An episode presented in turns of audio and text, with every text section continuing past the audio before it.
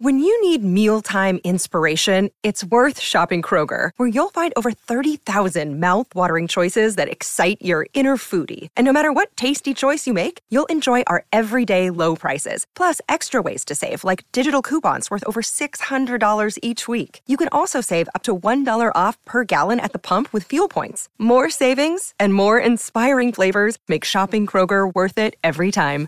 Kroger, fresh for everyone. Fuel restrictions apply. This episode is brought to you by Shopify. Whether you're selling a little or a lot, Shopify helps you do your thing, however you cha-ching. From the launch your online shop stage, all the way to the we just hit a million orders stage. No matter what stage you're in, Shopify's there to help you grow. Sign up for a $1 per month trial period at shopify.com slash special offer, all lowercase. That's shopify.com slash special offer.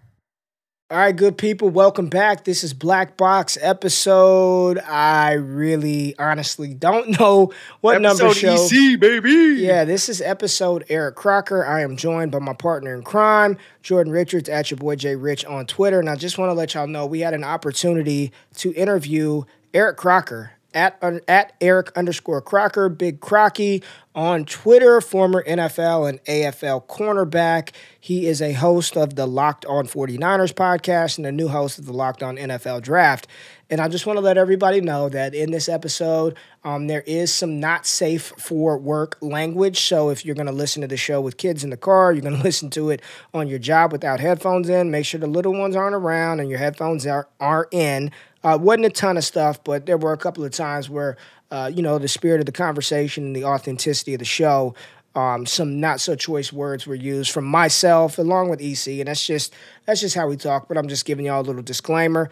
Jordan, w- what did you think about Eric in the interview that we had with him? Because I, for one, um, I, I just was very impressed with just his intestinal fortitude, his perseverance, um, the way that he battled through adversity, the not so traditional path to him um, becoming an entrepreneur, becoming an NFL cornerback.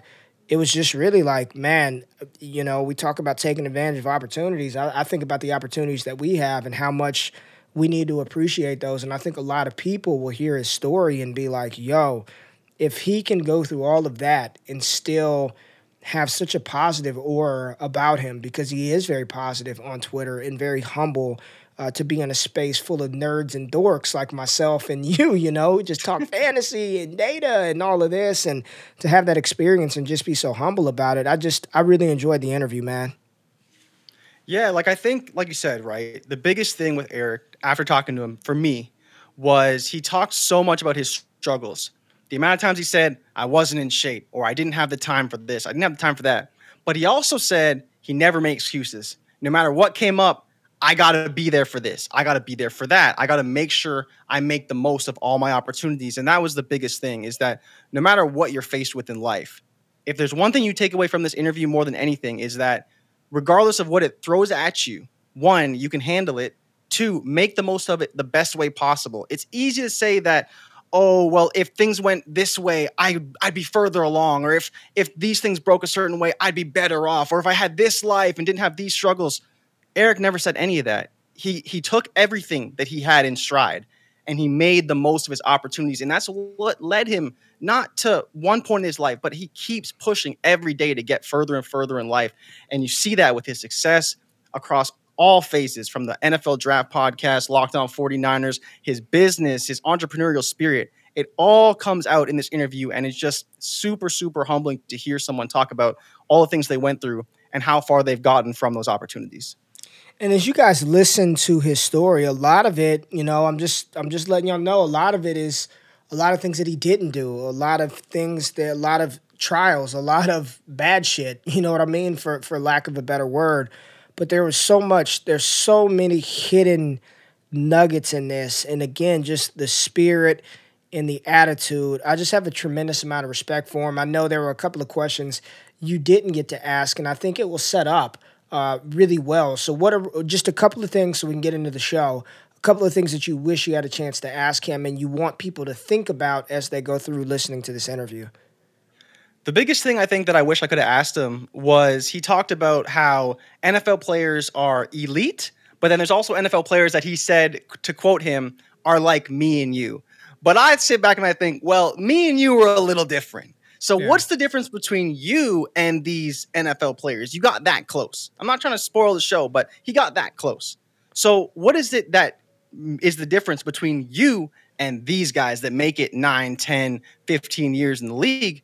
I would love to know that because to me, he has everything that he needs, but maybe a few things in life didn't quite break the right way for him. And in some ways, some things really did break his way. So it's just, if, in his opinion, what is that difference and how could he have done things a little bit differently to get to that, you know, nine, 10 year career, if it was even possible based off where he came from and everything that he had to go through? Yeah, um, it's a it's a really insightful interview. I uh, hope you guys enjoy uh, Mr. Crocker at underscore at Eric underscore Crocker on Twitter, Big Crocky. Make sure you check him out. Check out his Patreon, Locked On 49ers, Locked On NFL Draft, Stockton, California, the pride of Stockton, California. Croc Talk, YouTube Croc Talk TV. Make sure you check him out. Let's get into it, man. Eric Crocker, holla at us.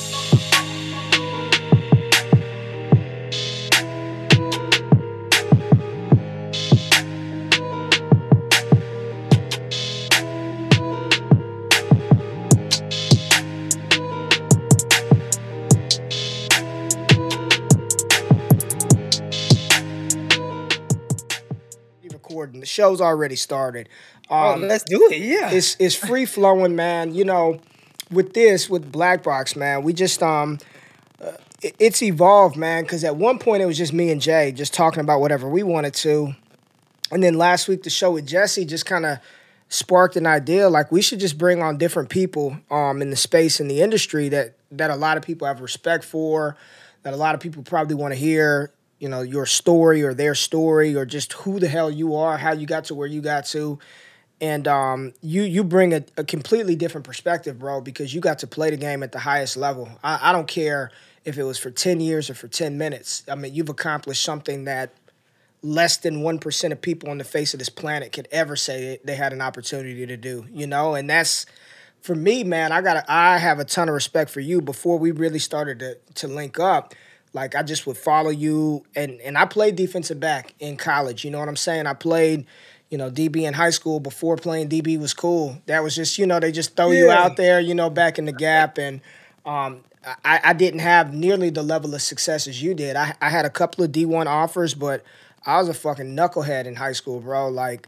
I'll never forget the day my mom cried because the Boise State coach called and was like, I got into some trouble and was just like, yo, if you got other offers, you know, you might want to take those.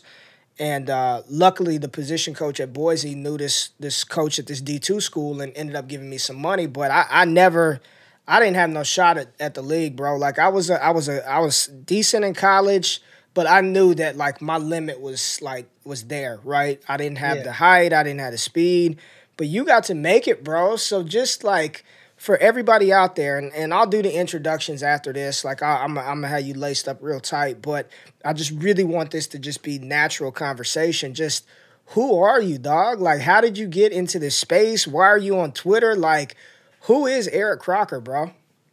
Yeah, so I mean, you know, obviously, like that's a loaded question, and we'll we'll dive into all that. But I think just in general, man, like just a, uh, you know who I am is I'm you. You know what I'm saying? I'm I'm everybody on Twitter. Like, you know, I'm a dude that is, you know, extremely passionate about football. I just so happen to be able to make it to the highest level. But I mean, you know, I'm I'm just somebody that was a you know a fan, a fan of the game, a fan of football, a fan of sports, and really a fan of the process of life. And I think, you know, uh, as we kind of talk about things and we kind of dig deep, you'll you'll kind of figure out what I'm talking about. Some of the adversities and things I had to kind of go through growing up as a kid yeah. and and all the all the way through. Yeah. So you live in uh, you live in California right now, right? You're West Coast dude. You you from the West, or you just ended up residing out there? You moved out there, or you actually from the West? No, so actually I live in Arkansas. Okay, But I'm from, live- but I am, I am, I am as West Coast as it gets. You know what I'm saying? I'm from Stockton, California. Uh, you know, born and raised Stockton, California. Uh, So yeah, but yeah, no, I live in Arkansas. You live in. Arkansas. You live in Yeah. Arkansas. and we're gonna get into that because because because I'm telling you, like, we're gonna get into that. Just Okay, just remember okay. remember that, and then and then we're gonna get into some stuff. Duly noted. Duly noted. Well, let's let's let's just talk about the game, bro, because um, you know, I, I sit back just like you, and, and we're on Twitter all day, every day, and you know, we see all types of people from all different walks of life uh, talking about the game, expressing their opinions on the game. Uh, do you feel like w- when you're watching that, man, like, and you seem, in my opinion, and Jordan, please chime in to be somebody that played in the league, to be somebody that played at the highest level, like you're one of the most humble people, bro. I don't ever hear, I don't ever see you big time in other people. I don't ever see you telling people they don't know what the hell they're talking about. Like I've seen you have discourse and disagree. Like, hey, I disagree. I don't think Ja'Marr Chase is a generational talent, but I've never seen. I you- don't. but, but but but I've seen you do that. But I've never seen you big time anybody and be like, you don't know what you're talking about. You never played the game. You didn't play in the NFL. You didn't play to the level that I played. How are you gonna like? I've never seen you do that. So just how how is it for you? As somebody who did achieve something that none of us will ever do, to sit back and watch all these armchair scouts, armchair quarterbacks like myself, like Jordan, kind of talk about our thoughts and our processes. And uh, you know, I'm just picking on you, Jay. But just when you see that, man, like, do you feel like, like, bro, what the hell are these people talking about? Or is it just kind of like everybody's got their own vibe, whatever? I don't really care. I'm just doing my thing. Yeah, you know, I mean, when I first hopped on Twitter, and I mean, I just happened to kind of end up in this space. You feel me? But to me, it's everybody has an opinion, like including me. And I've been right sometimes, I've been wrong sometimes. You know what I'm saying? Uh, you know, I do my best to articulate what I'm seeing and talk about why. So a lot of times I tell people like, you know, and we can disagree, but if you can show me that I'm wrong, like I'm all for it. And again, there's times when I'm gonna be wrong. So, you know, I just look at it like at the end of the day, man, we all got a voice, and and, and that's what Twitter's for. So, uh, like them, I'm a, I'm a fan of the game. Again, I just I know I have NFL attached to my name, but I never looked at me as that. Like that's not what really defined me. Like I'm more of a fan of the game than anything else. So when I'm talking to people on social media, in my eyes, they're they are a lot like me. Now I know I bring a different perspective on things, you know, because of my playing days and things like that. But at the end of the day, like we all got opinion, man. We all see things differently, and I'm all for just having that conversation. The thing that kills me is when people like, like, like some of the, like I got called like gay because I I didn't think that uh, Ja'Marr Chase was a, uh, a generational talent, or I, I got called like, or I'm you know I'm I mean all kind of wild stuff because I didn't have Patrick Peterson as the number one corner. I mean Patrick uh, Surtain as the number one corner in the class, so I get called all kind of crazy names. And those days I, I've learned to kind of just like, like you kind of just got to tune those people out because I think that comes with the territory. And uh, Ray, I'm, I'm pretty sure you know, as your following grows, you just come across some people that just say some wild things to you. And I'm the type of person like, like 100%. Like if you said this to me in person, like we gonna duke it out. Like you know what I'm saying? Like, and so that's the hardest part, just knowing how I am. You feel me? And if people really knew, they'd be like, okay, maybe I should just chill out. But because I'm really like that, and like in real life, it's it's been hard to like turn that switch off in the sense Yeah. of like you can't be combative just because Yeah. somebody says something crazy to you on social media. So now I'll just laugh or whatever. Then I just Yeah. mute them or something. I try not to block people, but I'll just mute them or whatever. But uh, that yeah. So I know it's a long-winded way of saying like you know I'm just I feel like I'm regular even though I have a different perspective. Yeah, but like Eric, you ain't though. Like you ain't regular. Like think about that for a second. When you say, "Oh, I'm just a fan," I'm like, "No, bro. Like I am a fan. Like I am a fan. I didn't go nowhere. I didn't do nothing. I am a fan." When I when I see some of the things that you do and you put out there, Croc Talk TV, you know, the school of coverages, I could listen to you talk coverage all day long, like all day long, because again, you are not a fan. You you learned this in knowledge of coverage and, and wide receivers and cornerbacks, and you use it every day. And you've turned it now into this this little business, and you're making it bigger and bigger and bigger. And obviously, you have your performance institute. But to call yourself just a fan, it shows me just how humble you are, and we do see that every day. But it's funny as well you mentioned the haters, right? Ray and I talk about this all the time because you know he, he may hit me up, be like, "Yo, can you believe what this guy said to me?" He's like, he'd never say that in person, never. Because if he said right. that in person, he'd be in he'd need an ambulance, he need EMT, you know, like all this stuff, right? So it's just funny to see that kind of stuff because it's it's something that even for me, like every now and then someone may say something to me, but it's so hard just to tune it out. But you have to. You you have no yeah. choice because there is no there's no benefit in responding for both of you guys. 20k well, plus, also they're all uh, uh, yeah, yeah, go. Oh well, also too, you never know who's watching. You know what I'm saying? And yeah. so that's the other yeah. aspect of it. You know, and yes. you know what opportunities might come from it. So again, like yes. because of how I am, like like to me, I'm I'm just a nigga from Stockton, California. You know what I'm saying?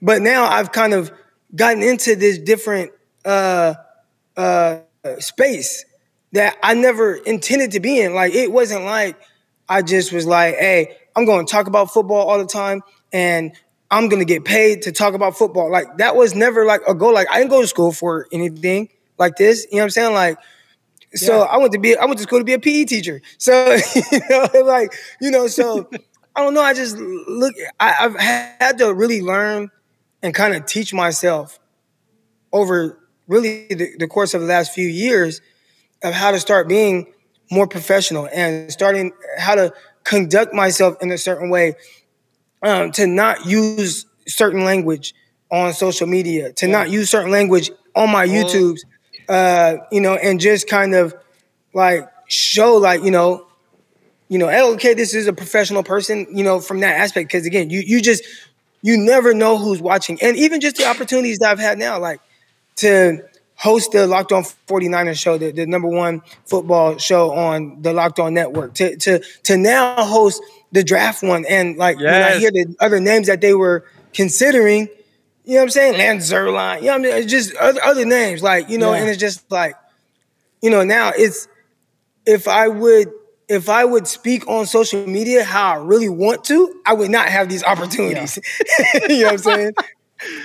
Yo, it's, for it's, real. It's, Me and Ray been talking about that a lot. We we talk about it a lot, and it, it's funny. It's we both. It was about two and a half weeks ago, and we both said yeah. like there's some stuff went down, and we were like, "Yo, this could be us. Like we could be in this predicament." And we literally told each other we got to watch out for each other. There have been times mm-hmm. where Jordan has, has tweeted something, and I'd hit him up in the oh, background yeah. and be like, "Yo, take that down. We just don't want that kind of heat. We don't want that type of smoke." and it's it's you want friends and people around you that are going to tell you what you need to hear not what you want to hear a lot of people want to tell you you're great everything is good everything you're doing is perfect but a real one is going to tell you yo you fucking up like a real one is going to tell you like this ain't the way that we want to do this and i'm like you eric like bro i didn't i never i did not go to school to be like I got a I, I podcast, dude. Like I, I got a nice ass house, and then I like I had to have a dedicated space with cameras and lights and all of this stuff. I sit here and talk about shit on YouTube, but it's become business. And at this yep. point in my life, it's about business. Like a lot, and that's what it, it's. I'm still learning, bro. Like because sometimes I do kind of like not as much lately, but in the past I would go back and forth with people on Twitter, but it, it does me no good, man. Like it, it's not contributing to my bottom line. And at this point, I don't want to do anything that's gonna mess up the bag, bro. Anything that's gonna mess up my cheddar, my paper, Jordan's paper, and you know, it's good right now. Like life is like it's good, and I'm not about yeah. to let any idiot on Twitter, social media fuck up the bag. Like it's just not gonna happen, you know. And right. and much like you, I grew up in North Las Vegas, bro. North Las Vegas, Clark County School District, one of the worst school districts in the United States of America back when I was in high school, bro. Like, there's stuff that I hear and see that just it wouldn't fly back in the day. Like it would right. like and and I've grown as as as a husband, as a father. I'm I'm not out here just trying to scrap everybody, but there's certain levels of disrespect that's gonna get you slapped in the face. Like that's just what it is. And I see And I feel like too is, is a lot of it is too because I feel like as a parent, you know, you teach you teach your kids and stuff how to handle situations or how people should treat you. So like, you know, I never want to resort to violence because I I don't want my kids growing up thinking that that's the only way to resolve a problem. But also, you you don't accept a certain level of dis- disrespect. That's right. You know That's what I'm saying? And so my kids know there's a few people that dad had to beat up. You know what I'm saying? And like, Damn. but but but what they know though is dad dad's always he always gonna be there to protect us. Yep. Dad is always gonna you know stand up for himself and stand up for us. So Well, you know, as about- as I get older, you know, you I mean, come on, bro. I'm 34 years old, bro. I shouldn't be fighting. Yeah. But you know, right. just my my kids know though. You know, Yeah. and Well, I want them to protect themselves. You know, you you have to be able. to, You know, my son, he's he's a freshman in high school, and I live in Monticello, Arkansas, Southeast Arkansas, where, you know, I'm I'm in the sticks. We, you know, we just moved out here a year ago, and you know, if people talking to you crazy, you gotta you gotta know how to defend yourself. Like, don't stand up for that. But I also tell them, you just make an example out of one, and then you won't have to deal with it again. So, you know, there's that aspect of it say. too. Yeah. Well, let's talk about your background, man, and your in your upbringing, and just where you grew up, um, how you how you came in contact with the game of football, and just sort of your career path, because it wasn't the traditional one, right? Like you just didn't go to a four year school and then get drafted or something. Like you had to you had to get it out the mud to get your opportunity to play at the highest level. And uh, I saw you tweet something the other day about adversity and a lot of people, man, you know, a lot of people, everybody has everybody has a story. Everybody. I don't care where you came from. You could have come from the poorest of the poor, the ghettoest of the ghetto, or the highest of high. Everyone has a story. But every story is different, right? And what I tell people all the time, I don't take I don't take pride in some of the things that I saw growing up, some of the things that I've done growing up, but that is who I am for right or wrong. Like some of the things that I've seen, some of the things I've done that shaped me to be who, the man that I am today. And I don't I don't flaunt that like it's cool or anything because it's not cool. Like some of the things that I saw and went through, it's not cool. And I would never want my kids to go through that, and I ne- would never want other people to go through that. Um, but it has shaped me today of, of who I am and why I have the tenacity that I do, why I just won't be outworked by anybody. So just give us your story because I don't know it, man. Like, what's your story of of of coming in contact with the game of football, falling in love with the game, and you know, you being the the 34 year old man that you are today? Yeah, so you know, in the tweet, and we were talking about JT Daniels, right? Like I was watching them pregame uh the you know college football and all that, and JT Daniels like I'm I'm listening to a story and he's like, man, like you know, for the first time in his life, he had to deal with adversity in college, and I'm like, what the heck? Like that's the first time you've had to like kind of either check yourself or challenge yourself or go through something. And my tweet was kind of pertaining to me. I mean, at nine years old, my mom, you know what I'm saying, she she comes, she called me in the room with her with my grandma, and my mom is like, Hey, you know, by the way, you know, I just want to let you know that, you know, Uncle Mike's not your uncle, he's your dad. Right. And I'm like, Damn. you know, at nine years old. So, you know, my first thing was, does that mean that BJ and Jade aren't my brother and sisters? You know, you, you, I'm a kid, bro, like nine years old. And she's like, no, no, no, they are. Like, you know, they are. Like, you know.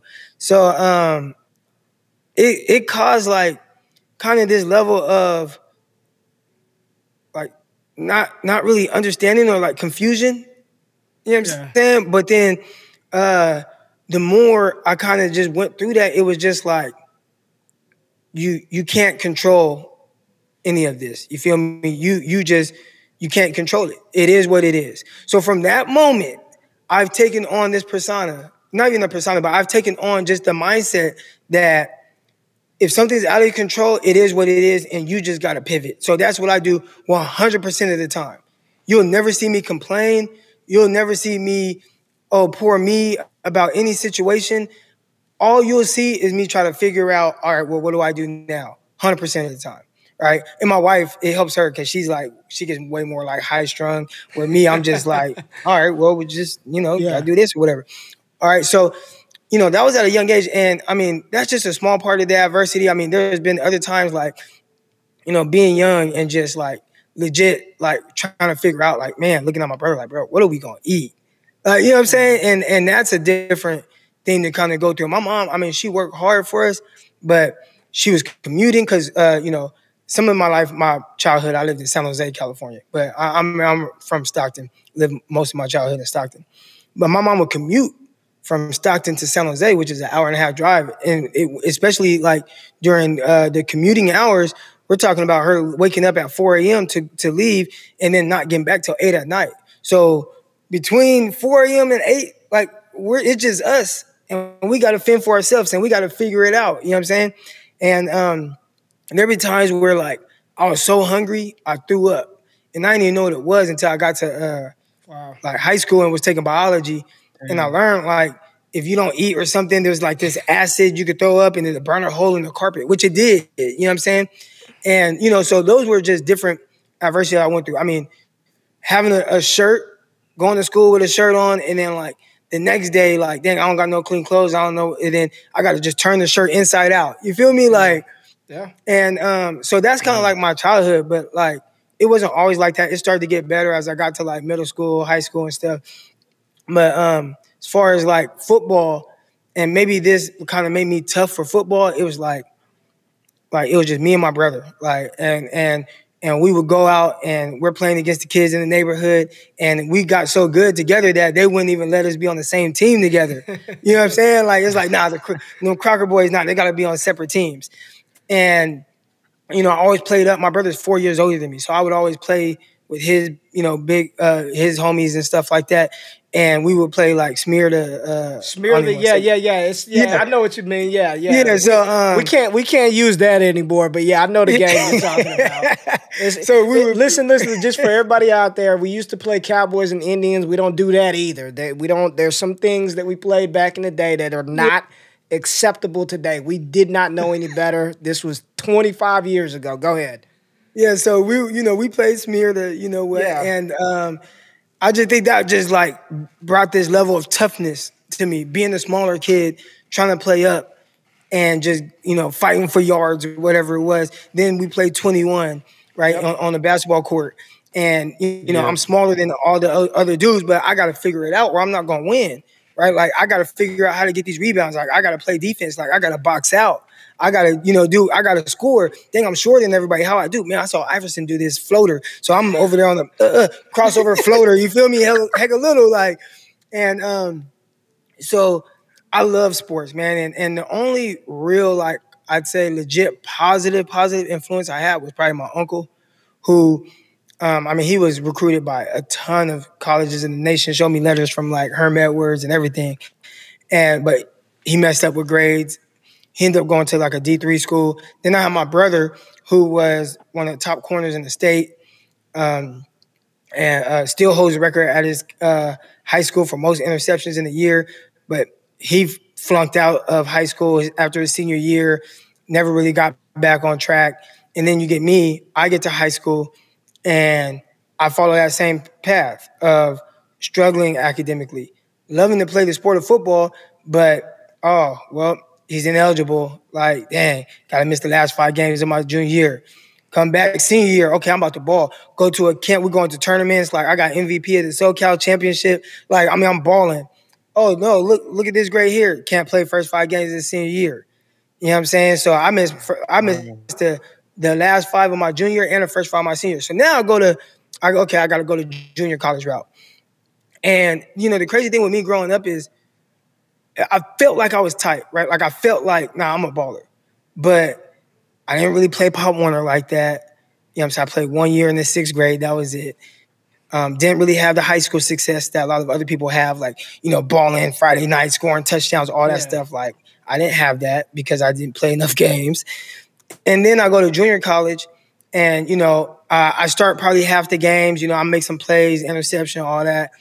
Uh, but then the grades bit me again, and I wasn't prepared to be on my own with that type of responsibility. You know what I'm saying? Now, I'm you know, girls and stuff and all that. And next thing you know, you know, I get someone pregnant. Boom. You know what I'm saying? At 19 years old. And um, so I end up actually being out of school for the next three years. So for three years, I just was wow. not playing football. I did all kind of crazy stuff. I was working, uh, you know, random stores, uh, working uh, warehouses and stuff. It, it, got to the point where I'm like, man, gotta figure something else out. So me and my best friend, my brother, and I mean, we'll be together next weekend out there in New York, but we start robbing stores and stuff. You know what I'm saying? Like just all kind of crazy stuff because we don't really have the guidance. And I got a young son, and it's like, well, I gotta support, I gotta pay for this and that. You know what I'm saying? So I gotta get it however I can. And I remember um, my my uh, my baby mama's dad one day when when we told when we told him that you know she was pregnant, he was like, "Man, how, how are you gonna take care of a kid? You can't even take care of yourself." You know what I'm saying? And that always stuck to me like that. Always he's Puerto Rican man. You know, he just, you know, he got that temper too. Like, yeah. But that always, that always stuck with me, man. And as I'm going through, you know, and I'm just drifting just down a bad path. And it got to the point and I was like, I can't keep doing this. And I was like, I need to go stay with my grandparents in San Jose, try to get back on my feet. You know what I'm saying? And um, then eventually my best friend, I mean, you know, he he got caught up, you know what I'm saying? And he ended up doing two years in jail. Um, but when he got out, he's like, man, man, E, we, we need to be playing football. And I'm like, man, you think we can go back, bro? You don't think we too old? We're 21 years old now. He's like, nah, man, like, let's do it. So 21 years old, boom, we went back to junior college. And uh, I ended up balling and got my grades right to be able to play. And uh, next thing you know, I'm getting a bunch of offers. And like that's crazy because I had never been recruited because I my academics yeah. was so messed up in high school. Yeah. So now I'm getting recruited and stuff. And uh, you know, I can't go D1s are coming. Oh man, like 6'2 corner, 6'2, 185, you know, that year. They're like, oh, his his time clock messed up. Like we can't touch him. But the D2s was like, shoot, we could touch yeah, him. like, what's happening? That, yeah, they don't yeah. care. Yeah. so the D2s came, and um, I ended up uh, committing to University of Arkansas Monticello, a Division two school. So uh, that's how I that's how I originally ended up in in uh, Arkansas the first time, and that was tough, man. I mean, we're talking about big time culture shock, going from a place where Stockton, California, is li- literally the most diverse city in the United States, and going from that to Monticello, Arkansas, where you're either white or you're black, and Wow. Just seeing it, just a totally different dynamic, not being in the city, like, and it, it, was tough. Like, even that transition was tough. But senior year, turned it around, ended up having a great time. Uh, and I'm kind of like, I don't know if I'm, if you guys have other questions, but, uh, God, you know, it's your show, man. I mean, yeah. We, so we just, you just yeah, keep baby. going. Yeah, you just yeah, go, so, man. So I ended up playing my senior year, and I and, and I went through some adversity there. Like beginning of my senior year, we we we come out, we start off two and zero. Oh. Boom. Third game, we come out and we lose, right? And uh, the our coach, like we in the meeting, we come into the meetings after the loss, and I look on the board and I'm just not starting, right? And I'm confused. I'm senior captain, everything. Like I ain't, I think I gave up one catch in three games or two catches in three games, right? I don't know what the heck is going on. And so then we, so then we sit down and they just start like drilling me, kind of, right? Like, like, and remember at this time, remember I was older when I got there. Yeah. So at this time, I'm like 23 years old or something, 24. So no, I'm I'm a grown man. Like I'm not one of these little kids. So, you know, they come in and they're just like, oh, circling me. Look at this. Look at this. And I'm like, all right, like I'm a, I'm a, I'm a bite. Like, coach, what do you want me to do better right here? Right. He was like, Crocker, if you don't know what you should have done better than you just a sorry case for a football player, right? Just like that. I mean, it's a whole defense there. And I was just like, I guess I'm sorry then. And, another coach was like, shut up, Croc, shut up, shut up. Yeah, and I'm like, yeah. shut up. Like, bro, who are you talking to? Like, you can bring your fat ass outside right now. So I walked outside, I'm hot, right? And this is dreadhead Crocky. You know, I got the dreads and everything. You know what I'm yeah, saying? Like, yeah, I'm hot, right? so I go outside and you know, he ain't coming. I'm like, man, I'm out of here. I'm going, I'm going back to Cali. Like, F y'all. So hey, really a lot of it just came from like a misunderstanding. Cause I don't even know where any of this is coming from. But I felt like the way they tried me is like like I'm one of these freshmen or something. And um, head coach called me like, man, just you know, go in there and talk to the defensive coordinator, Coach Scott. And me and Coach Scott, I mean, we cool to this day, right? He he coaches at Central Arkansas right now, defensive back coach. Like, I love dude. But this was all big, big misunderstanding because of lack of communication. You know what I'm saying? Like, I am, you know, I go in there and talk to him, and he's just like, hey man, like, the way the way that you've been carrying yourself, the way you've been practicing, like you know, like I don't like it. I don't, and I'm like, well, coach, why don't you just tell me? You know what I'm saying? Like, why don't you say, hey, Croc, the, the way you're carrying yourself is bad, yada, yada, yada. Like, I need you to turn up and practice, set a better example for the youngsters. And I'd be right. like, okay. You know what I'm saying? But it just boiled over. So I end up starting the next game.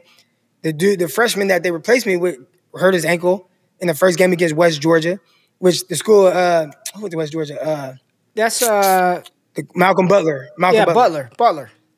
Yeah. So, um, and he might have been there at that time. He might have been there. So, um, so uh, yeah, I ended up starting. I turned up. I mean, I ended up getting all conference, everything. I balled for the rest of the year, but I that's again more more adversity as, yeah. as if I hadn't gone through enough adversity.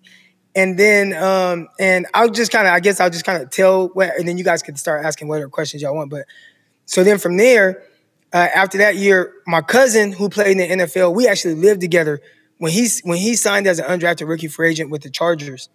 Uh, this is in 2005. We were sharing a bedroom. You know what I'm saying? So he my cousin, like that's my dog, right? So um, we were sharing a bedroom, everything. He signed with the Chargers, so he left.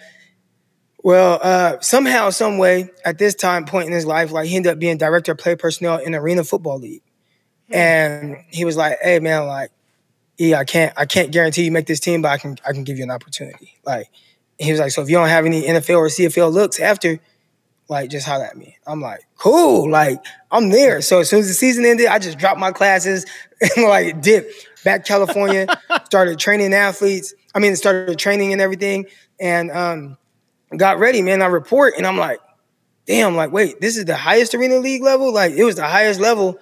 And everybody on my team was either like big schools or NFL, like, you know, most of them played some played years in the NFL. Like, yeah, uh, I don't, I don't like. I'm like, damn, like, am I good enough? But I'm like, I know I'm a baller though, but I ain't never really had like that legit success at a high level. So um, I ended up getting out there and I just I just went all out, man. And next thing you know, I started I started every single game my rookie year, playing on ESPN, playing on NFL Network, and uh, like that was dope. And uh, from there, like that was when the NFL like how much money y'all made in Arena League? How much money was Arena League? Okay, okay, so so there's a di- there, there's difference, right? All right. So back in the day, they used to make good money, like eighty to hundred thousand, right? Yeah. And then the league actually went away in like 2008 and then came back in like 2009 or 2010 or something like that, right? And then when they came back, they were paying players like $500 a week. And that was going on. So when I first signed, which you know, shoes. I mean, you guys know what I was doing. Like, you know what I'm saying? So when I first yeah. signed, I'm like, man, y'all pay me 500 a week and pay for my housing. like, I'm good. Let's go. Like, and we flying to different places. Like, I get a little per diem, a little yeah. stipend. Like, let's go. So um, I wasn't tripping, but the OGs was like, nah, man, this ain't it. We finna hold out. I'm like, no, don't hold out yet. Like, I need my opportunity. Like, what y'all doing, man? And they end up holding out. So they held out and um, or they started to fix it before they even had to hold out. So we actually ended up getting like a thousand a week. Okay. Um, and then, so I did that, and then when I got, but like if you were somebody with a name, then you you you could, you know, make more. People getting paid under the table, all that stuff. So I don't want to get too many people in trouble, but I made much more when I got back from the Jets, like much more You know what I'm saying? I'm talking about like three times as much per week. You know what I'm saying? So, you know, it was much more beneficial then. But uh you so don't me, make a lot of money. Like let me, let me ask you this. So you you ball out in the arena league. Did the NFL come calling or did you like go to a open like how did you get from arena league to the Jets? So crazy, crazy, crazy story. So during during my during that arena league year, I ended up getting like a DUI, right? So I it was it was like a little bit lower level because I wasn't like drunk, but I was driving like with alcohol, but I was I wasn't above 0.08 or right. whatever it was. But I went to jail, right? And I had to go to court. So um, you know, you have a court date, like your court date is set out, like it's not even like right away, right? For right. what they say you gotta do. But they told me like, you know, it was like right before I was supposed to leave back to Cali.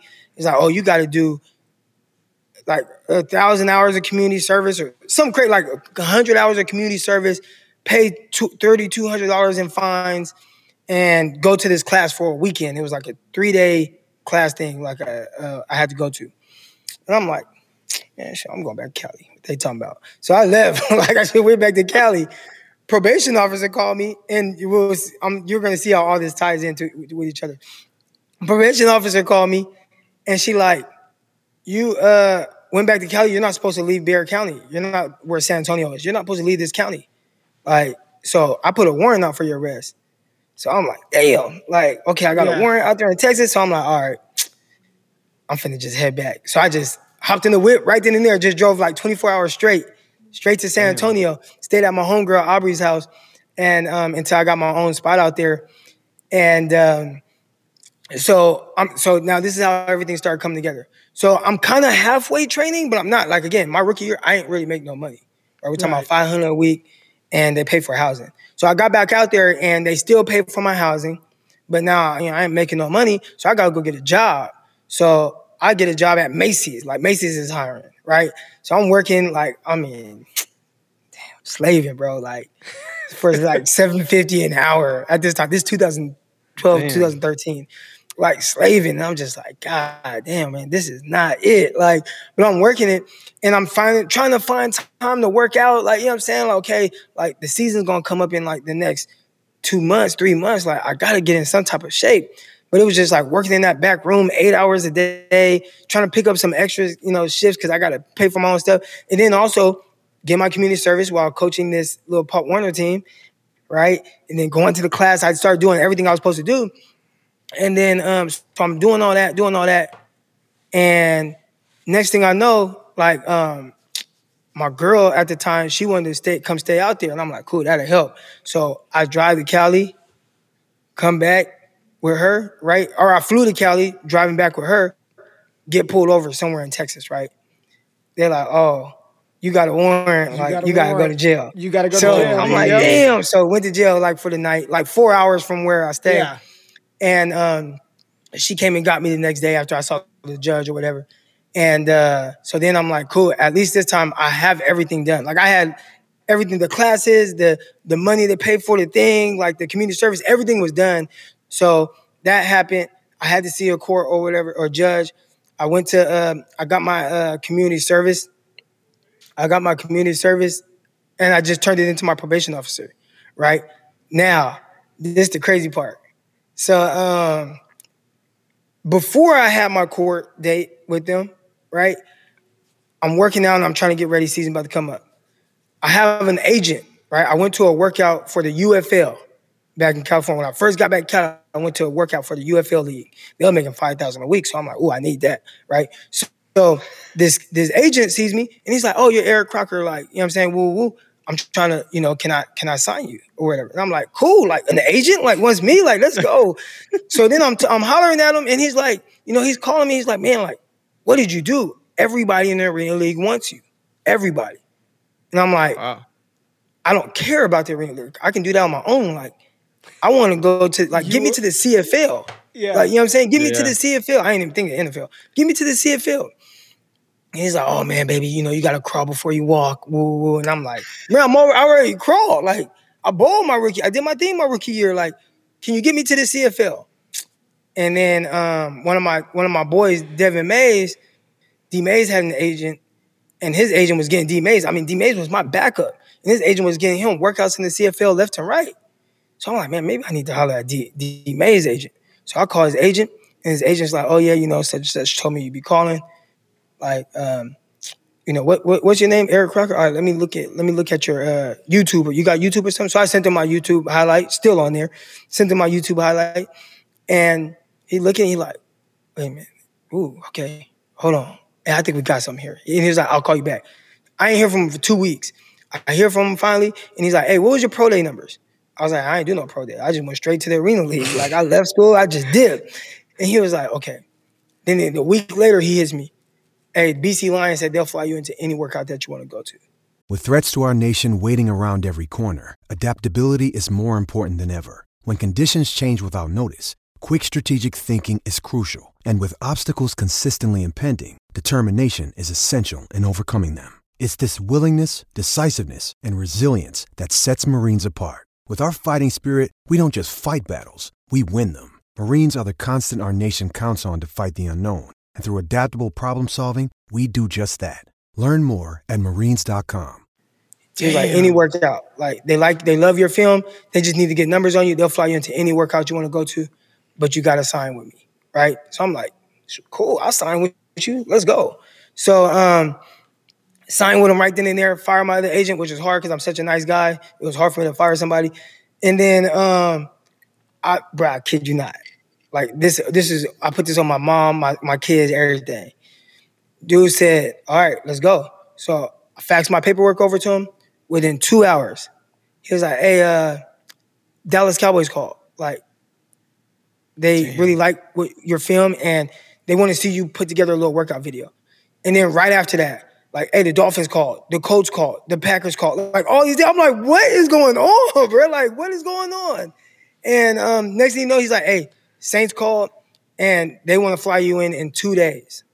So I'm out of shape, everything, bro. Like I'm like, you know, I ain't in great shape, but it's like, bro, I can't turn this down. Like, I don't know what's going on, but I don't know if I'm gonna ever have this opportunity again. Yeah. So Saints flew me in. This is February 2013. You guys know what's going on February 2013. Yeah, I, have got I've got a I've got a sneaky suspicion who the defensive coordinator was for the Saints around that time. So the damn 49ers were in New Orleans for the Super Bowl. I'm a 49er Super Bowl. Fan, you know what I'm yeah. saying? Damn. So I'm so I fly in and I'm in the 49 locker room taking pictures like, oh, Crabtree's jersey. Oh man. you know what I'm saying? I'm sitting down, I eat with them and stuff. I'm just like, oh, you know, I'm like, okay, let's go. I had my workout with uh Chad Jones. Was it Chad Jones? Ch- the safe Chad Chad Jones from LSU? LSU. So it I was know, just me I, I know his. I know his brother is my frat brother. His brother was an all conference DN at LSU. So I know Chad. Okay, yeah. yeah. So so this is after his you know his leg. This is his first workout since the whole accident and everything. Yeah. So I'm looking like, oh, I'm looking way colder than him. I mean, I'm killing it. I ran out 40, it was 4 7. They said, oh, we can't sign you. Hold on. Hold on, was Croc. Like, Hold on, Croc. I was not prepared. Like I you, wasn't I wasn't prepared. And I'm not just somebody that's just like yeah. a natural blazer. Like, yeah, you know, yeah. I don't wake up fast. Like I, I gotta work out and train to, to, be fast. So I ran a 4-7 and dude said, uh, well, you didn't run a good 40, but you killed the drills. So look, this is what we'll do. We'll offer you a rookie mini camp spot. And regardless of the numbers, if you go to rookie mini camp and you ball out, we'll sign you. I'm like, rookie mini camp, like the Saints want to sign me, like let's go, like you know what I'm yeah. saying. So um, as soon as I land back in San Antonio, the Philadelphia Eagles call. My agent hit me. He said, "Hey, you got to turn around. You got to go to California. Go work on your 40 yard dash. All right. The Philadelphia Eagles want to bring you in next week. So I flew to Cali, um, trained literally for three days for only three hours on my 40 yard dash. All right. Wow. One hour each day and just on my start, just on my my start. Yeah.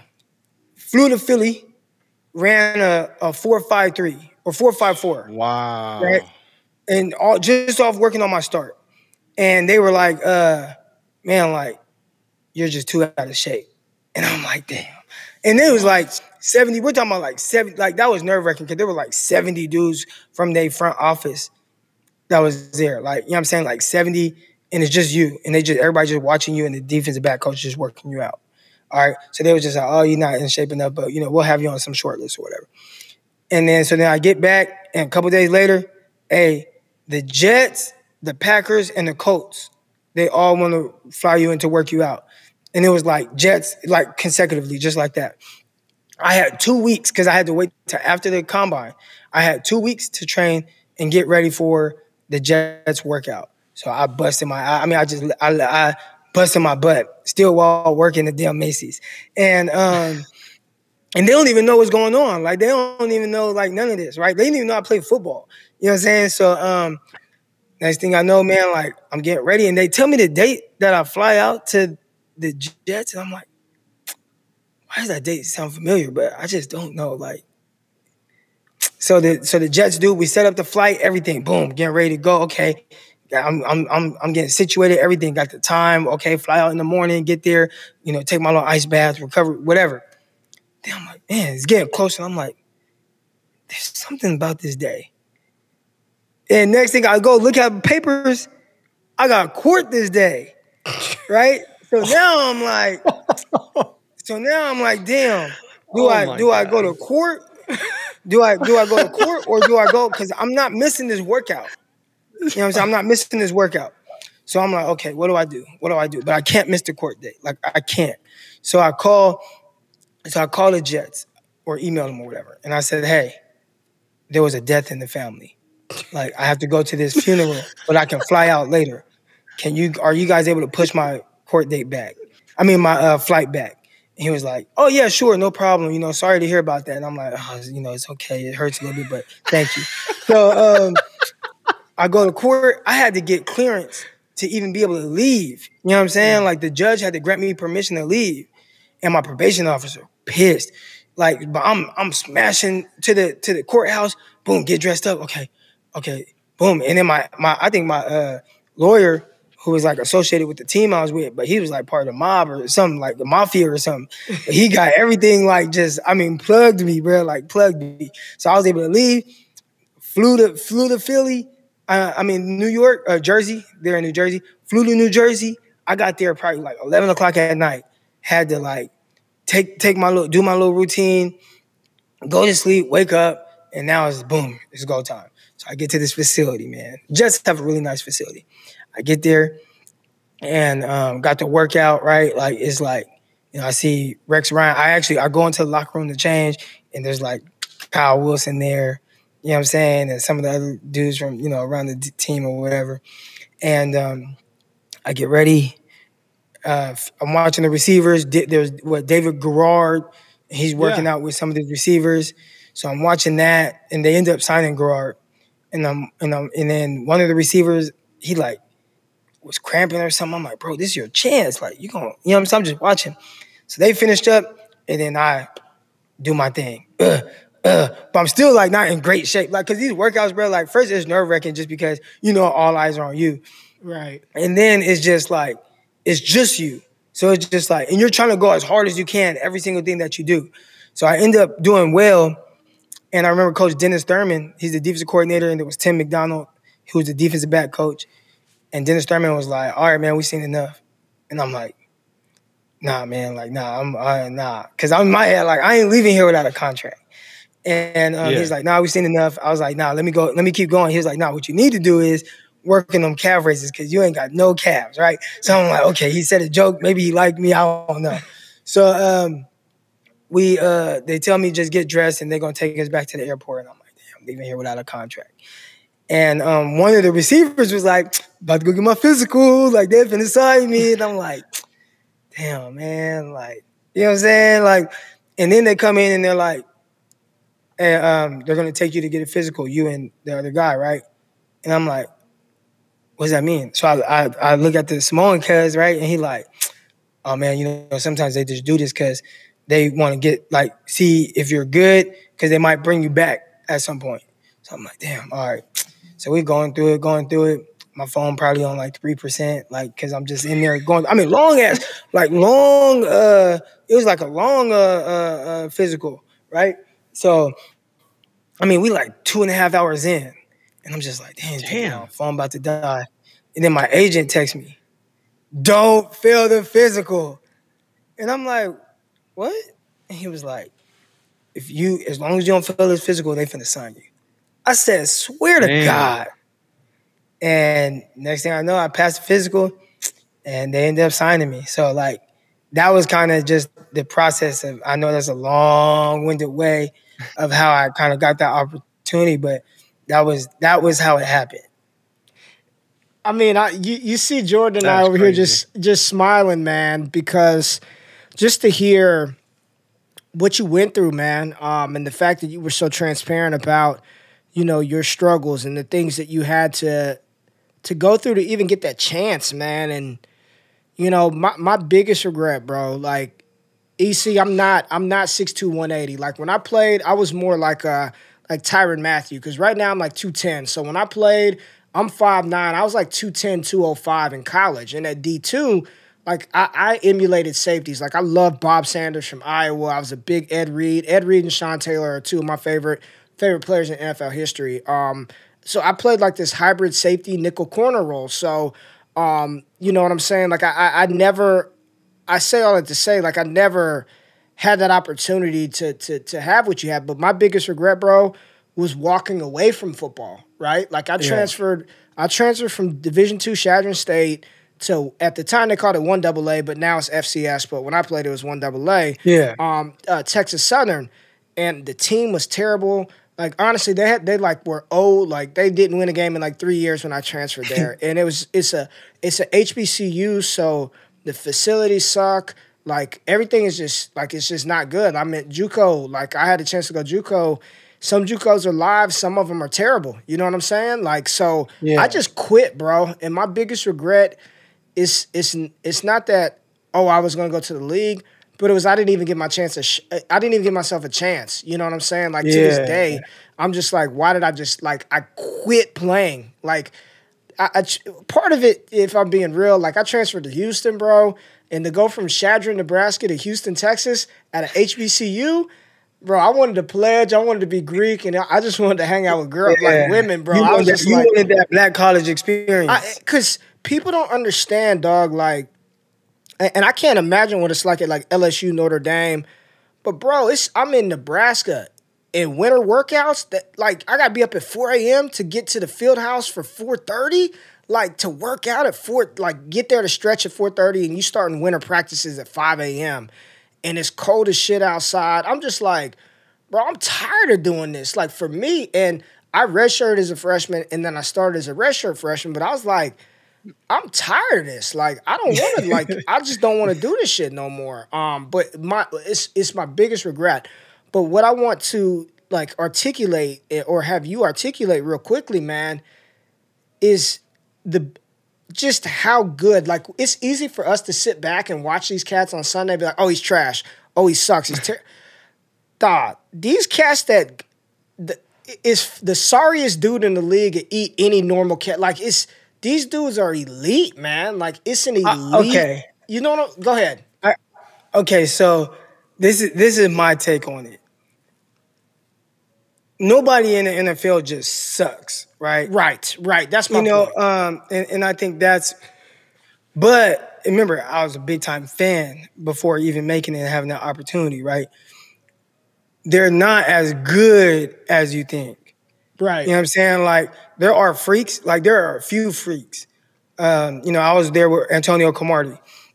And we're talking about somebody that really he's listed at like 6'2, 210 or whatever it was. But dude was legit. I'm I'm I'm damn near six two, and he was towering over me. Like he legit wow. looked six four, and I watched him weigh in at two twenty. So and then he just beating everybody in the foot race, right? So like he's a freak. Sheldon Richardson, the things that he was able to do, like he was a freak. Quinton Coples was like a freak, but like kind of lazy, so it never all came yeah, together. Yeah. Muhammad Wilkerson, like you know what I'm saying? Like there are like a few freaks, and I think everybody just thinks like, oh, NFL, like but like there are the freaks, and then there are the Eric Crockers, which make up most of a roster, where it's just like, oh, he's a good football player. You know what I'm saying? But like, not like special, right? Like there was nothing like special about me. Now the dudes that are like me that just figure it out, like maybe like a Richard Sherman, right? Who wasn't just a top tier freakish athletic guy, but he just figured it out how he was gonna win. Like you there's guys that figure that aspect of it out. And sometimes, you know, just depending on you know, you're you're gonna have more opportunities depending on who you are. But for the most part, like guys aren't necessarily what people think when they think of the NFL and maybe the caliber of players that the NFL has. Good. Like if you're good enough to make it to the NFL, like you are good. But there isn't as much separation between CB3 and practice squad corner right. as people think. It's opportunity, man. It's it's the opportunity. You know, the the biggest freak athlete that I've ever seen play. And in high school, I played against DeMarco Murray. He was at Bishop Gorman High School. Ooh. I couldn't stand his ass. I played against DeMarco Murray. My freshman year of high school, Steven Jackson, probably close to a Hall of Famer, was the senior running back at El Dorado High School in Las Vegas. Like I played against some cats that were pretty good in the league, but Danny Woodhead was the best dude I ever like got to play with, bro. Like I knew from day You was at Chadron, right? yeah, I we went we were in the same recruiting class together. And uh like I remember hearing all this hype about this white boy running back, Danny Woodhead, Danny Woodhead. And I'm like, bro, I played against Steven Jackson, I played against DeMarco Murray, and I'm looking at him like this dude is the dude y'all cuz you know D2 everybody don't get money. Like people don't know that. Like Right. everybody don't like only the good players get money and Danny got a full ride. So I'm like, yo, they gave me a three quarter, three fourths of a scholarship, and they gave him a full ride. Like what? Like I'm, ah, I was recruited by Boise State. What are y'all doing? In the first padded practice, bro, I'm playing backside corner, and it was a drill. You know the drill where they run a toss sweep to the opposite side of the field, and his DB is supposed to take the angle and cut him off and like Yeah. tap him, right? Bro, I'm taking the angle. And I'm I'm like, wait a minute. And I'm like, hold up, let me let me adjust a little bit. Like maybe I didn't take the right angle. So I'm taking the angle, taking I couldn't catch him. I'm like, oh. so then I get cussed out. The whole defense got to do up downs because I I'm the last guy. I'm back. I'm the last man. I'm supposed to beat him. You know what I'm saying? Yeah. And like just the things that he did and like just best. I mean, that dude was cold in track, basketball, got like anything. And you know, you talked about like the NFL guys, like, but the cats who are undrafted free agents that make it and stick around for eight, nine years, like, you're pretty damn good if you could be undrafted. There's some then- luck involved. There's some luck involved with it, and also like you know you have to have the talent, right? But I think the, when I say luck, I think it's more so of just really taking advantage of whatever opportunity Yes. you get, and you're gonna need some injuries. You know what I'm saying? Like you're gonna need some guys get hurt. You're gonna need Yep. Uh, them to hopefully not sign a free agent. Like look at the 49ers right now. Like just now they just signed Josh Norman. Like you know if you're the Yeah. corner that was you know undrafted or you know you were planning on trying to make the team, but then like damn they went and signed Norman. Like that was my chance to maybe get moved up onto active roster or something. It just didn't happen. Like you know you you need some level of kind of luck to go your way when you are the sixth round, seventh round undrafted guy because you you're you don't get the same amount of opportunities. Like I remember being in camp, like OTAs, training camp, preseason, and like I'd get for every so they'd give first group five reps, second group five reps, first group five reps, second group five reps, third group three reps. Like you know what I'm saying? Wow. And like I can't mess up on these three reps, and I gotta make the most of just this opportunity because I might not get another one. Like, you know what I'm saying? So hopefully a ball is thrown at me. If not, like I just gotta be on point with everything. Like it's you don't get a lot of opportunities. And I saw guys get let go. I mean, you know, and it not even be their fault. Like, you know what I'm saying? Like it's just the the business aspect of it, man. Like So let's have some fun here. Let's have some fun Yeah. here. Because Jordan always says that if he lined up against me right now 10 times, he- no. he, thinks Oh, he, no. he thinks that he could beat me. I still me. hear y'all. You, you keep Okay. going. I, I hear y'all. J- Jay Rich thinks he could beat me. I'm playing corner. He's at receiver. If you had to put your money and Jordan, just for just for just for clarity, never played organized football. Uh, Whoa, whoa. He's never whoa, played whoa. organized I'm gonna tell my story. I'm gonna tell my story. be brief, because we ain't gonna keep Croc too long. Oh. Be brief. So I, I was a I was a, a slightly younger EC. You know, I, I had my troubles education wise. So you know, I I got recruited a little bit. I had a coach one time tell me, "Hey Jordan, you were pretty good. You had two touchdowns in the game. So how about you come, you know, for a workout, whatever." I'm like, "Coach, man, I can't. I failed chemistry. Like I got a 50 right now, so I'm not I'm not going nowhere. It's not it's it's it's not like it's it's even worse than what you guys got. You guys gotta get the grades. For us, if we don't have the grades, we don't have nothing. Like, and this was a big time school. Get to it. You did. You you did. You're talking about. I Madden. played D two in suburban Toronto, and my team was terrible. But I was one of the best players, and I played think D2 I have what? what six inches on you, You bro. D two nothing, D two fucking dumpster fire league. Like it was terrible. EC. It wasn't EC, good. Who you got your money on, bro? This dude ain't never. You could tell he ain't played football. Who you got your money on? 10, 10 routes. How many catches you think Jordan to get on me? He he might get two. Maybe right. All right, I'll take that. I'll take that. Okay. I'll take that. All right. Yeah, maybe like and that. I mean, but receivers are supposed to win one on ones. Like you're supposed to win like ninety percent of them. So Yeah. winning twenty percent of them isn't. E, let That me tell you what would happen. hot. Let me tell you what would happen. The very first route, I would hurt his sternum so bad that he wouldn't want to. I, I would. I'm. I'm gonna be like Trevon Diggs. I'm gonna. I'm going to. I am going to jam the shit out of his midsection. I am going. I am going to light his chest up. And he ain't gonna want to run any more routes. But I, I want to talk to you, Jay. You know I love you, baby. You know I love you. But look, I need to know, and the people need to know why you, Mr. Locked On 49ers, Mr. Eric Crocker, why you hate Mac Jones so much. Why did you hate Mac Jones so much? And I need to ask you, and I need you to keep it a buck. Who looked better this preseason, Mac Jones or Trey Lance? All right, uh, I'd say a lot of it is it's, it's like subjective, right? It's like Lo- Locked on NFL the draft host. reasons- for the same for the, so for the same reasons that I prefer Clip Trey this, Lance Jay. to Clip Mac this. Jones are, are the same things that I saw in the preseason, right? So first of all, I don't hate Mac Jones. All right, like so, I think that Mac Jones is very good and he's really good at what he does. Right. I also believe that he's kind of maxed out in the sense of what he's going to be. Now, if he gets to become just even better than we're talking about, just a super efficient, potentially uh maybe what we've seen from Matt Ryan, maybe, right? Maybe what we've seen from like Kirk Cousins, I think that would be good. And Yeah. uh you know, I know you, you know, Ray didn't like that, but like, I mean, Cousins has thrown for 5,000 Yeah, yards in yeah. the season. Um, I thought he had a terrific year last year. He's thrown for like over 90 touchdowns in his last three seasons. So, you know, there's a lot of good with Cousins. I, I think that's a high level quarterback and potentially a top uh 10 quarterback, maybe in the NFL. Like it's questionable, but I think he's hovering around that, uh, being that kind of guy, right? But there's a reason why Kirk Cousins will likely never be a top five quarterback.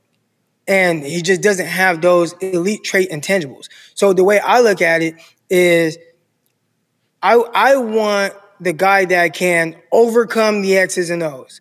When stuff starts to get real for you, can you make a play that's maybe not there to be made? Right? When I watched 49ers in the Super Bowl and they got Jimmy Garoppolo, there were plays where man, the the the Chiefs just made the elite plays because they have elite players. And the 49ers and in key times with Jimmy Garoppolo at quarterback did not make the play. Like if he could have just scrambled for one first down in that fourth quarter, 49ers would have won. But he can't because he can't play above the X's and O's. So when I look at Mac Jones, I think he's kind of that caliber of guy. Can he be really good? Can he be efficient? Can he be statistically a top 10 quarterback in the league? Yeah. But when he's going head up, head up with these other guys, you have to hope that everything around Mac Jones is going to be ideal. Because if it's not, then there's he's always going to be missing that one little something, as opposed to having a Trey Lance, where you look at Trey Lance, and I think we saw like, whoa, this is a high ceiling, right? Big rocket arm, explosive plays, making plays with his legs, firing balls. I mean, threading the needle, the way he's pushing the ball down the field, like not settling for, you know. Now his where where does he lack? Like, well, there's you're, you're missing the consistency, right? Now, right now you get the consistency from Mac Jones, but when Trey Lance gets the consistency, which you hope that he will, based on what you know about him, the intelligence, the hard work worker he is, the work ethic, all those things, the great personality. If he becomes what you think he become, can become from what he has shown, right? Like the high end of what he has shown, the league is in trouble. You know what I'm saying? So that's how I look at it. Like, if you were a team, say you're the, the Rams, you're the Rams, Seahawks, and Cardinals, and the 49ers are on the clock, who do you think they want the 49ers to take? Mac Jones or Trey Lance? It's going to be Mac Jones because they don't want they don't want to deal with the other aspect of what Trey Lance brings, like the things that you can't game plan for, the things you can't scheme for. There's things that Trey Lance is going to do well, some things he might struggle with, and they'll figure those things out. But then there's going to be those things that you just can't prepare for. Whereas opposed to Mac Jones, teams will start to scheme for him. And if things aren't ideal, if he can't drop back and just get the ball out of his hands right now, what type of trouble would he run into? More times than not, he's probably gonna be still good. But when it matters most, and those games are online, those big time moments, you see Patrick Mahomes drop back and throw a ball 60 yards in the air on a dime to Tyreek Hill down the field on a play that was not there to be had, right? right. Can Mac Jones make those plays or compete against that?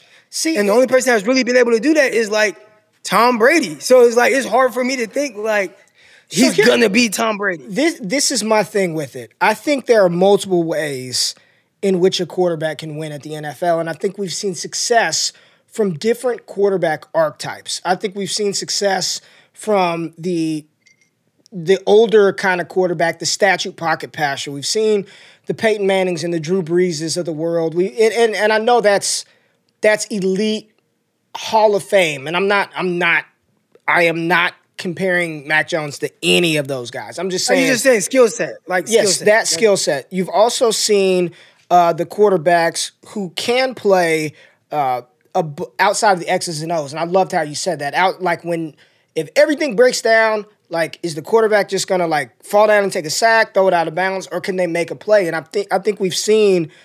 I mean, we can go back so many years back to to Steve McNair and and the and those type of quarterbacks who have just have an ability to move around, manipulate the pocket, and push the ball downfield.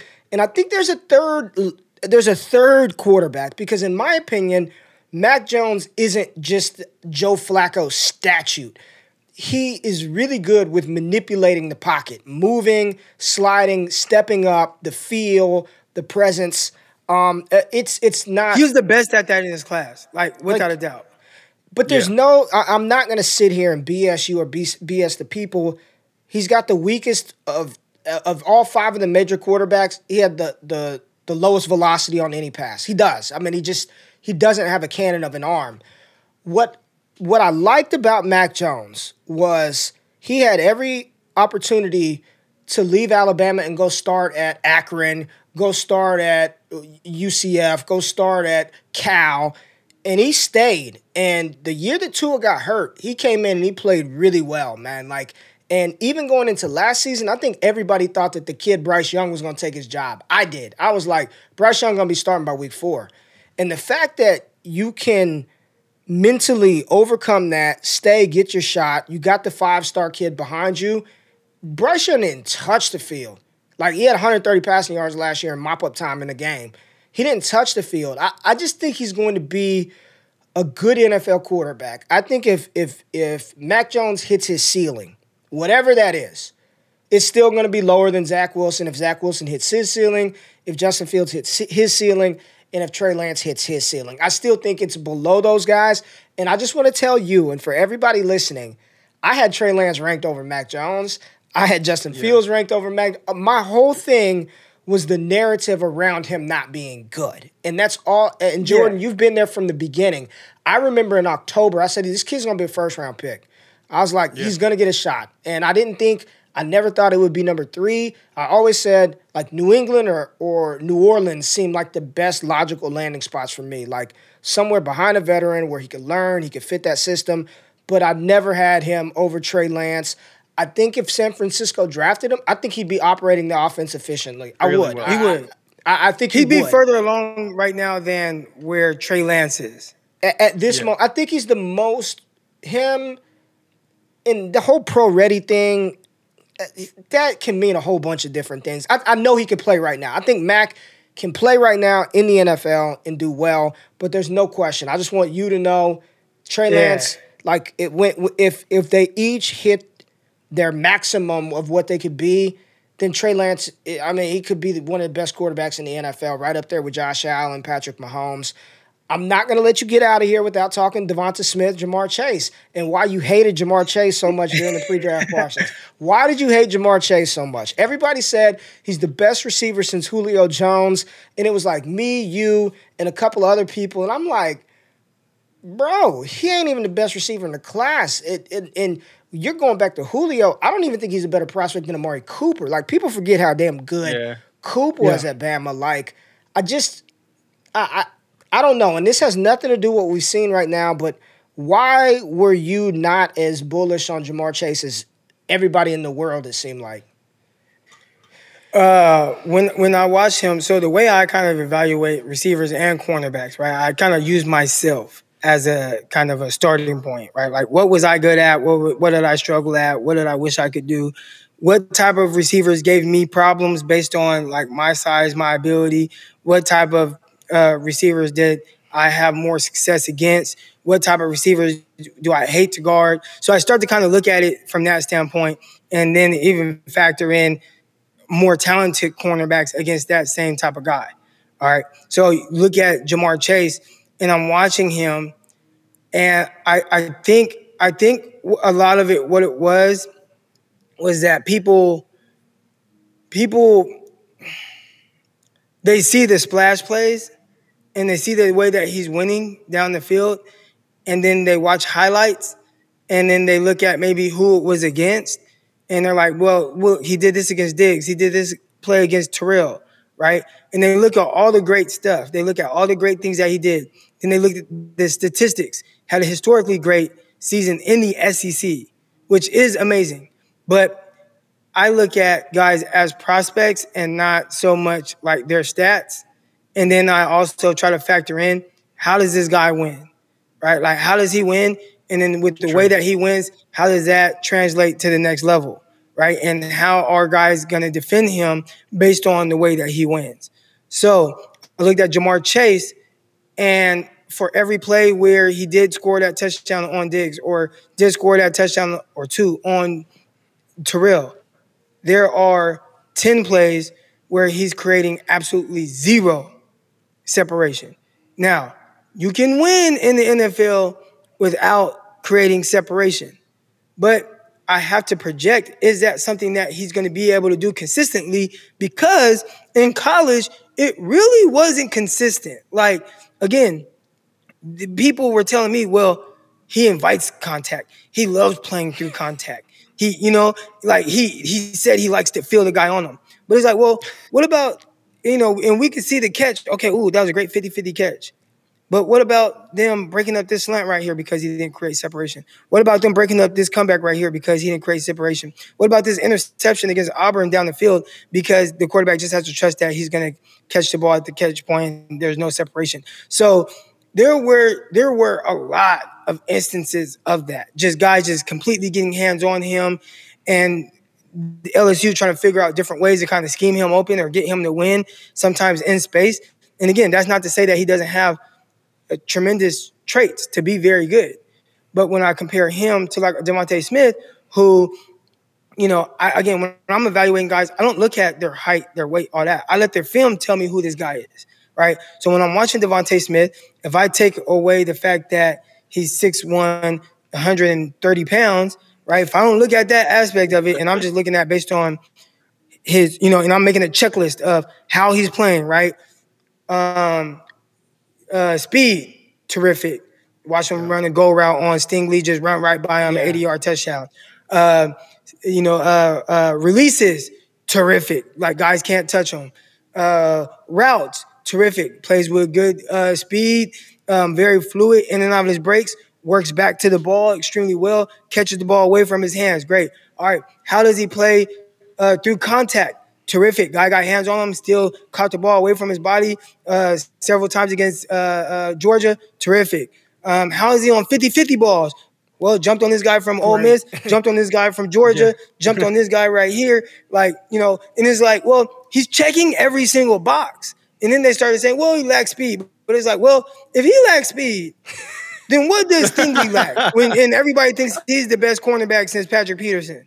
So you know what I'm saying? Like he just ran straight by, like just I'm just running straight and ran by him. Like, you know what I'm saying? So like and I disagree with I, that as well. And I love Stingley and I disagree with that when people say that. But we could that's another topic for Yeah, but day. I'm just saying Yeah, like, yeah, yeah, know, but, yeah. But I'm saying like that's what they're telling me, right? Like yeah. I haven't dove in deep enough, but that's what they're telling me. So I just looked at those things. I'm comparing the two guys, and I'm really I really wanted to even have Chase lower, but I fe- felt like out of respect for what he did in the SEC yeah and and not wanting to overthink the way that he has to win and just saying, you know what, he'll figure it out at the next level. I had him at wide receiver two, but I actually liked Terrace Marshall more.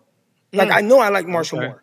You know what I'm saying? I've said that on podcasts where it's like I like Marshall more, but just the the thought of what Chase could possibly be if it comes together is like, well, now you're talking about a tremendous prospect. So I had Smitty at one, I had uh, Chase at two, and I had Marshall at three. And uh, yeah, I mean, so now we see some struggles a little bit. There are a lot of people, well, it's it's, preseason. Oh, well, he didn't play last year and all this. And it's like, well, yeah, I got the same goddamn issues that he had in college. Yeah. But in college, there were just times where you'd see the big play, but then there were a lot of this going on too. So I'm not like surprised. And that's not to say he can't be good. That's not to say that he won't overcome these issues. I'm just saying these issues were real and they were there. And guys like myself, you, we pointed those things out. And there were other people too that maybe just didn't have the loud enough voice that would, when I put something out there, they'd be like, dude, like, I thought I was crazy. Like, I thought yeah. I was crazy for thinking that. I thought I was crazy for seeing this. Like, it's good. I'm glad to see that there's somebody out there that I respect their opinion that agrees with what I'm seeing. I'm like, yeah. And again, that doesn't mean he's going to stick. So if he goes off for 1,300 yards this year, my mentions are going to flood with people that are going to get on me about it. But it's like, I had him at wide receiver two. I had yeah. AJ Brown tweeted me, but then he deleted it. He quote tweeted, and somebody pulled up something that I had said about AJ Brown prior to him being yeah, drafted. Yeah, yeah. And I said, and and and maybe he full, maybe he didn't read the full tweet at first, but I was just like, man, like AJ Brown, like the only thing he's missing is just that like separation right now. Like if he gets that, I mean, we're talking about the best receiver in this class. And then he quote tweeted and was like, it's always somebody trying to hate on you. Yeah, like, come on. I just said you could be the best receiver in this class. Like you're my yeah. you're my wide receiver two behind DK. Like, bro, what yeah. are you talking about? Yeah. He deleted it, and I was and I tweeted him like, bro, I saw that tweet. Like, I said you were good. I said you could potentially. right. I'm not gonna. Receiver. I'm not gonna sit here and disrespect you, bro. I'm just telling you what it. So Jay, before we get out of here, do you have anything you want to ask ask Crocker, man? So the one question I do want to ask you in particular is you were talking about your evaluation, right? And like for me with wide receivers, it starts at the line. But you were talking about how you start, you base it off of you. What what did right. I struggle with? What was I good at? Who are the guys? Like if you were to pick wide receivers in the NFL right now, who are the guys do you think you could take based off of what you were good at? No, and maybe not, it, maybe not fully, right? But based what you, what you were good at, and then as well, who are the guys who would really give you problems? Like yeah, give what, us give us a feel yeah. as to who was good, who would be good against you, who you'd be good against, and who would like whoop your ass because it's just so, a skill set you're not good at. So typically, dudes that like are built like me, you know, six. Really? You know, I played at damn near six two, you know, 195 to 200 pounds, and it's typically going to be the smaller, quicker, shiftier guys that are going to give guys like me more trouble. So, mm-hmm. you know, if if you were to say, and people ask me this, would you rather guard uh, DeVonta Smith or would you rather guard Ja'Marr Chase? I would rather guard Ja'Marr Chase. Now, that's not me disrespecting or saying that I think I'm going to win every battle, but I know one thing with Ja'Marr Chase. You know, me in my prime, I would be there, like you know, what I'm saying at the catch point. Now, whether he makes the catch, whether I knock the ball away, whatever, yeah, that's to be determined. But I know I'm going to be there, and I would be confident with knowing that when I line up. I know I don't have to rush. I don't know. I don't have to be in a panic. I can be very patient with my technique. I can work my steps. I can get hands on. I'd actually be more aggressive at the line of scrimmage with him than I would like a Smith. I get hands on, and then from that point, it's just like, all right, like now, now this is when the battle is going to really start. Like, what am I going to do at the catch point? With Smith, I don't know if I'm going to be there. like, I don't know if I'm going to, you know what I'm saying? Like, you know, you watch what he does against guys. Like, I loved uh, Jaycee Horn. But you watch what he, you know what I'm saying? Just uh, uh slant, crib, touchdown. Like, you know, it's just like, yeah.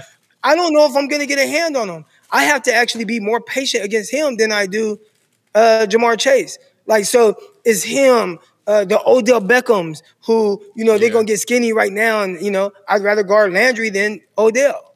Mm-hmm. You know what I'm mm-hmm. saying? Like, you know, so I just look at it from that standpoint of, of you know, the, the type of receiver. But then, I mean, if we're just saying in general, I mean, nobody wants to guard Julio Jones because he's a combination of everything. Yeah. Right? Like he's a freak. When you when you That's ask, we can all have our opinions on who we think the best receiver is, but you ask dudes in the NFL and they're like Julio Jones. like, you know what I'm saying? Like he's the toughest because he's big, he's fast, he's running away from you, he runs in the four threes, he's fluid, he's a great route runner. Like that, you don't want, and then he could jump on your head. Like you don't want to have to guard him. But just more, you know, a broad standpoint, I'd say Chase, Smitty, I'd rather guard uh, Chase because I yeah. feel like I'm going to be there, whether I make the play or not. He is elite from down. that standpoint. But well, yeah. just tell us. You you told us a lot of um, struggles and trials that you've gone through, um, your story, your background, childhood. Uh, you're doing some positive things right now, and you're building your sports performance facility. Just what what is that, man? And and just real quick, so we can get you out of here. Just tell us about that. Yeah, man. Uh, I've been training athletes for the last five years in California. You know, I moved out here, and I actually I talked talked to you about like having to pivot. Right when I first came out here, it was to finish getting my degree, and I was supposed to be a student assistant on the coaching staff. Right. I came out here, and my wife was entering that nursing program. I came out here, and the coach started acting funny, and everything that I thought was going to happen did not happen. So I had to pivot. Got this random job, um, started training athletes in the area. Eventually, I wanted to really go all in and take my training to the next level. So I just quit the job, cold turkey, went all in training athletes, started going up real big to the point where myself and I guess he's a buddy now, but I, I would say if you want to look at him as an investor, um, he was like, "Look, man, I think there's an opportunity here to build a big facility." So we got to working and drawing everything out. Twelve thousand square foot building going up. I met with the business person at the, over the business department in, at the university she said, look, these are the numbers. This is how much it's going to cost. If you, you know, go in there with this, you're going to be in the negative. So you have to figure out a way to come up to where the numbers aren't, you're not in the red. And so I just said, all right, I'm just going to go harder with my streaming stuff. You know, I make about $600 a month off my streaming. At that time, recording the Striking Gold 49ers podcast. Let me go harder and see what comes from it. So I hit up Ray GQ. Hey, man, how does Patreon work? He, he, he told, so this is what's going on. So Ray, Ray hit me. I mean, he responded right away, told me like, "Look, Croc, well, really, you'd be stupid to not do this." So he's like, "So and boom, I said I that too. There. I told him that too. Yeah. I was like, "You'd be stupid not to do this." Got into that, and then people were like, "Hey, you need to get into YouTube." Start going to the YouTube. Everything started coming together. And then boom, locked on 49ers. Okay, let's go. Then boom, locked on NFL draft. So now it's like, like okay, I need to really go. I mean, I'm going all in on my training stuff, but now it's like I'm just factoring in like, okay, I got two things now and they, you know, just keep them going up. So I'm in a great place now. And I really want to, you know, kind of stress this to people too about kind of being an entrepreneur, because essentially that's what I am. Uh, until you really go all in, you're not going to get the results that you want. Mm. Yeah, uh, you know, you're you're you're always gonna. And actually, I heard Ray G Ray GQ. I remember before we even really had a conversation, but I remember you put out a video. I think you were working out and stuff, and you were talking about how you know, people kind of made fun of you or people talk down on on your thoughts on you really going all in on the on the media side of things and basically kind of doubting that you could do it. And one thing I've learned is like that's how losers think, right? Like losers always yeah. think about the worst that can happen. Mm. Winners think about, you know, what's going to happen if I don't do this. You know what I'm saying? Yeah. Man, if I don't go all in on the gym, if I don't go all in on my podcasting, my streaming, my media stuff, like am I going to keep working these weak ass jobs that I don't really want to go to? You know what I'm saying? So you go all in. If you're an entrepreneur and you're thinking about it or you're on the bubble and it's tough. Like I did that with a family with no security. You know what I'm saying? But I went all in and it really forced me to make it happen.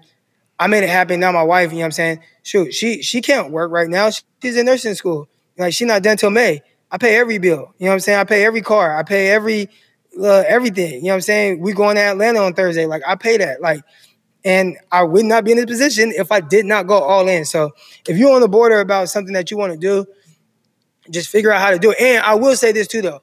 I've been doing stuff like this for years without getting paid. So it was a big time passion of mine, like between training athletes, talking football, like that, that's my life. Like that's what I love doing. That's my passion. So I was willing to do that for free. I was really willing to go on all these radio, do all these radio hits, go on anybody and everybody's podcast to kind of get my name out there and start to talk about some of my expertise on these prospects. More people start hitting me up. One thing led to another, and then now I have these different opportunities.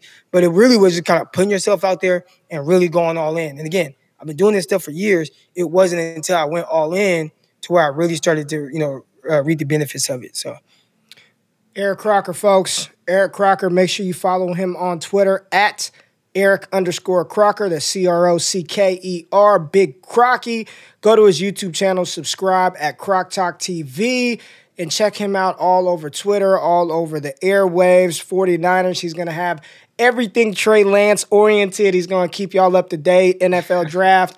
Uh, EC, man, thank you for, for coming on the Black Box. Uh, Jordan and I appreciate the conversation, your candidness, your openness, your hustle, your grind your spirit, your mentality, your motivation, man.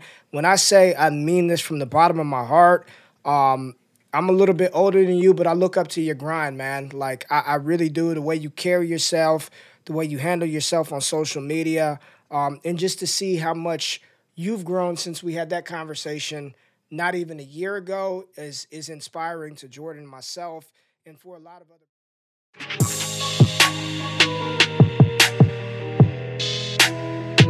you